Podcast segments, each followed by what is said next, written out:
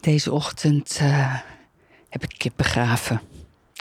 Ja, gisteren heb ik het gat gegraven en kwam er niet meer aan toe om haar daarin te leggen.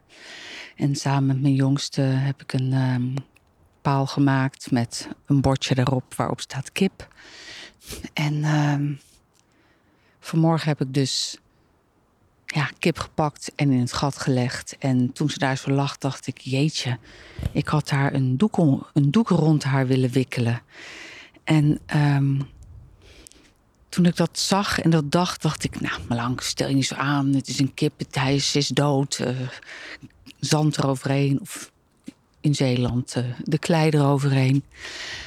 En dat heb ik ook gedaan. Ik dacht, hup, gewoon doen. Dus hup, klei eraan aangestampt. Uh, vervolgens de um, paal met de, het naambordje erbij gezet... zodat we weten dat kip daar ligt begraven. En um, het zag er gewoon fijn uit. Ik, was, ik, ik, ik voelde me er goed bij. En toen ik wegliep, dacht ik nog heel even aan dat beeld van dat ze daar zo in haar veren wacht in die koude klei lag. En toen kreeg ik toch een beetje spijt. En eigenlijk de hele dag heb ik een beetje last gehad van dat ik haar niet in een doekje heb gewikkeld. Ik weet nog, onze laatste kat die wij begraven hebben, die hebben we begraven in, in een Spider-Man deken van een van de kinderen.